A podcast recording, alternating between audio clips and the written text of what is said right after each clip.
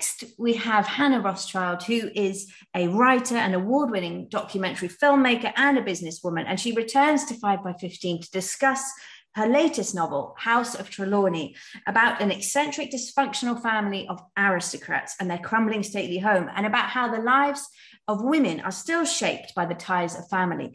She um, is also the author of The Improbability of Love, which won the Bollinger Everyman Wodehouse Prize for comic writing and was shortlisted for the Women's Prize for Fiction. We are very, very pleased to have you back with us, Hannah, and over to you. Thank you, Daisy. And it's really, really nice to be back. Um, particularly amongst such awesome uh, fellow presenters. Um, Lucy, actually, I did. It took me till I was 50 to write a book because I didn't have the confidence until then. I didn't think I had anything to say. And uh, so I didn't change my career, but I did finally get my dream together. Um, the House of Trelawney is the story of old money, new money, and no money. It's the first part of what I hope is going to be a trilogy, and it's set during the crash of 2008 and it makes fun of people and institutions which, in my opinion, take themselves too seriously, which or whom I should say.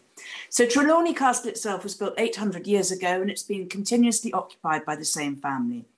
For many centuries, that family did very well from agriculture, from mining, and mainly from switching allegiances to whichever the winning side happened to be at that moment. But over the last couple of centuries, they got better at spending than making money. So when we meet our family, the Trelawneys, they're living off packets of frozen mints and huddling around the only two radiators that work in their vast house. Uh, one every time somebody hears a crash of falling ceiling, they just close the door and move to another room. So in one by one radiator we have the elderly Earl and Countess of Trelawney, and by the other radiator we have Kitto, his wife Jane, and their three three completely feral children. There's also great aunt Tuffy, who is uh, a, an expert in fleas, but she refuses to go anywhere near her family and just wears lots and lots of jumpers. So here we are in 2008. Kitto, handsome, entitled, debonair, and completely financially illiterate, decides to shore up the family fortunes by taking a large bet on the London stock market. The crash happens, he loses everything. This cataclysm brings his long lost sister Blaise, who happens to be rather good at finance, back into the fold, an unwanted illegitimate child, and the family's nemesis, an American hedge funder called Sir Tomlinson Sleet. There are three main female protagonists. One will find love, one will die, and the other one will lose everything. Dot, dot, dot. So I'm often asked where stories come from for me, a novel is a collision of different ideas and themes. And some of these have been swilling around in my mind for a very long time, decades very often. And The House of Trelawney, the first part, came while I was clearing out an old trunk. And I found a letter from a friend of mine called Millie, who's still my, probably my closest friend for 40 years. And I sat there thinking, what on earth would have happened if I hadn't had this friendship? And I rely, as many people do, on, on my girlfriends as much as on my family. And actually, that became the first theme of the book, was female friendship and its absence as well as its presence. The second part, I love a saga. Who doesn't love a saga? And in fact, if I look at the uh, history of books that I've loved, they're very often families over time. I think about the Cazalet Chronicles, I think about Buddenbrooks, I think about Nancy Mitford, I think about Elena Ferrante's Neapolitan Quartet. The joy of seeing the same people evolve and age over time and I wondered if I could do the same thing. And then, of course, I had to find a family. That was my theme too. Then on the morning of September the 15th, 2008, this is my past career, the one before I did now, I was making a documentary feature about an interior designer called Nicky Haslam for the BBC. And we went to Moscow. And between the time that we took off in London and the time we landed in Moscow, the world changed, in my opinion. I turned on the television in my hotel room and I saw the employees of Lehman Brothers carrying all their files out in cardboard boxes. And then I watched the stock market and the ticker tape turn from green to red. And I saw the value of shares halve, quarter, and in some cases literally disappear like sand falling out of a bottle. And that very night, I watched uh, the designer and his friends uh, spend hundreds of thousands of dollars buying work by Damien Hirst that was at auction in London. And it was such a strange disconnect, kind of Nero was playing the fiddle while Rome burned, I think the expression is. I believe then, as I believe now, that what happened in 2008 was that all those structures we had implicitly trusted, those national institutions, those central banks, those governments, let us down profoundly. And we realized that they never actually had our best interests at heart. And I felt that we were and we are living in a global society which was morally and figuratively bankrupt. And that's what I wanted to write about. And that's the that was what I put my my people through, my family through. But actually, underneath all that, I wanted to write about love, different kinds of love familial love, fraternal love, maternal love, uxorial, sisterly, romantic. And I should say, a little kind of moment of personal revelation is that at the time, and perhaps for quite a long time at that time, I'd been on my own. I was in a bit of an emotional desert. Uh, lots of things were going well. My work was going well. My friends, most importantly, my children were well. But my romantic life had been on an extended holiday, let's put it that way. So I decided to make my central character, Blaise, rather like me, someone you know who, who hadn't had that uh, nice experience for a long time, and to play Eros.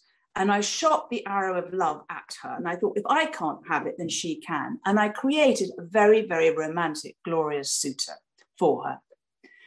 Now, the next thing people sometimes ask is, okay, so you've got your ideas and you've got your characters, and then what do you do? Well, dreaming up a book is fun. That's the good bit. And of course, the, the not so much fun bit is actually sitting down and writing it. I think in words, in pictures rather than words. And what I tend to do is I get a big sheet of paper and I start scribbling all over it, you know, and I put lines here and lines there and bubbles, etc., etc. And then I have a shoebox, and in the shoebox I put all sorts of other stuff: photographs, old banknotes, postcards, ideas, train tickets, etc., etc. It's not it's not the way I would recommend writing. It's extremely inefficient. Um, as we know, you know, proper writers, and I don't still consider myself a proper writer, but someone like Jane Austen actually maps out every single conversation, every single walk, every single meal that any of her characters have. Um, so that when she starts, she knows what's going to happen, quite unlike me. Um, many writers treat their vocation like a job. You know, Martin Amis famously has a boiled egg and then sits at his desk for 10 hours. Uh, Murakami gets up at four, he works for five to six hours, then he runs 10 kilometers. Can you imagine? Swims for 1500 meters, sometimes both. Mind boggles. Not my life. I actually have a day job, another completely different nine to five existence. Part of that is finance, and part of it is helping to look after Waddesdon Manor, a beautiful stately home which used to belong to our family, but now belongs to the National Trust. And as you can imagine, huge old houses and finance was pretty helpful with the plot of this book. Sometimes I think if I didn't have a job, I'd, I'd be a better writer because I'd have more time, but then I wonder what the hell I'd write about. Anyway, so having amassed all this information, my shoebox, my colored pencils, my big pieces of paper, I then have to start writing. And I treat my books like a secret lover. I take the manuscript, I go to coffee shops, I go to hotels, I go to the park, and I start hammering away on my on my computer. As I said, I had this idea it was going to be three. The first is 2008. The second will be set in kind of Brexit, 15, 16. And the last one, I suspect, if we haven't had enough by then, is will be pandemic related. It's quite fun having the same characters and following them, but they are also rather stubborn and incalcitrant. Let's take Clarissa, the Countess of Trelawney. She's wonderfully grand and self important. She feels sick if she wakes up and doesn't look out of the window at her own land. The thing is, if I want to make her do something different, it's very, very difficult. Then, of course, the other big decision you have to make as a writer is what's the tone? What kind of voice are you going to use? I've always loved satire, whether it's Shakespeare's Twelfth Night or Nancy Mitford or Catch 22, you know, Evelyn Waugh. Maybe because I don't like taking life too seriously, but maybe also I think that humor is a very good way of exploring big themes. And who, frankly, can take aristocrats terribly seriously? They're big people sitting in the House of Lords, flashing their titles. They often have more windows than, than brain cells. Anyway, in the end, spoiler alert, uh, my lot have moved out of the big house and into a small cottage. As for Blaise, well, I had a lot of fun writing about her ideal man. I made him middle aged and very handsome. He'd been quite successful, but he'd come to the conclusion, perhaps rather like one of Lucy's friends, that there were better things in life, like the environment, and then He bought a small farm and he started to work that land. He was single, of course, when they met. Lucky old Blaise. If only I had a novelist masterminding my own love life. Anyway, after two years of writing and rewriting this book, I sent it off to my agent. I pressed the send button and I went out to lunch. As it happened, it was quite a big lunch. There, and this is a true story, I sat next to a man. I'd never met him before. The first thing I noticed is he was terribly handsome. He told me he was a widower. And what do you do? I asked him. He explained that he'd spent most of his life in business, but had given all of that up to concentrate on a small farm where he grew vines and olives, enough to support him and his family. I looked at him. I couldn't believe it. Dear reader, could I possibly have written him? I pinched myself. Well, what can I tell you? These days, I spend my holidays up an olive tree, often with a glass of rather rough wine. And I can tell you something else that if I do write volumes two and three, the harvests are going to be unbelievable each year. And I will make sure that Blaise's love life is really, really fantastic. So if you want to write a book, do it for that reason alone. It can make your dreams possibly come kind of true. Anyway, thank you very much. Hannah, thank you so much. That was so delightful and beautiful, and so lovely to think about female friendship and also about falling in love and some insight into the creation of your brilliant, brilliant characters. Thank you so, so much. The House of Trelawney is out now, and I hope that everyone will get a copy.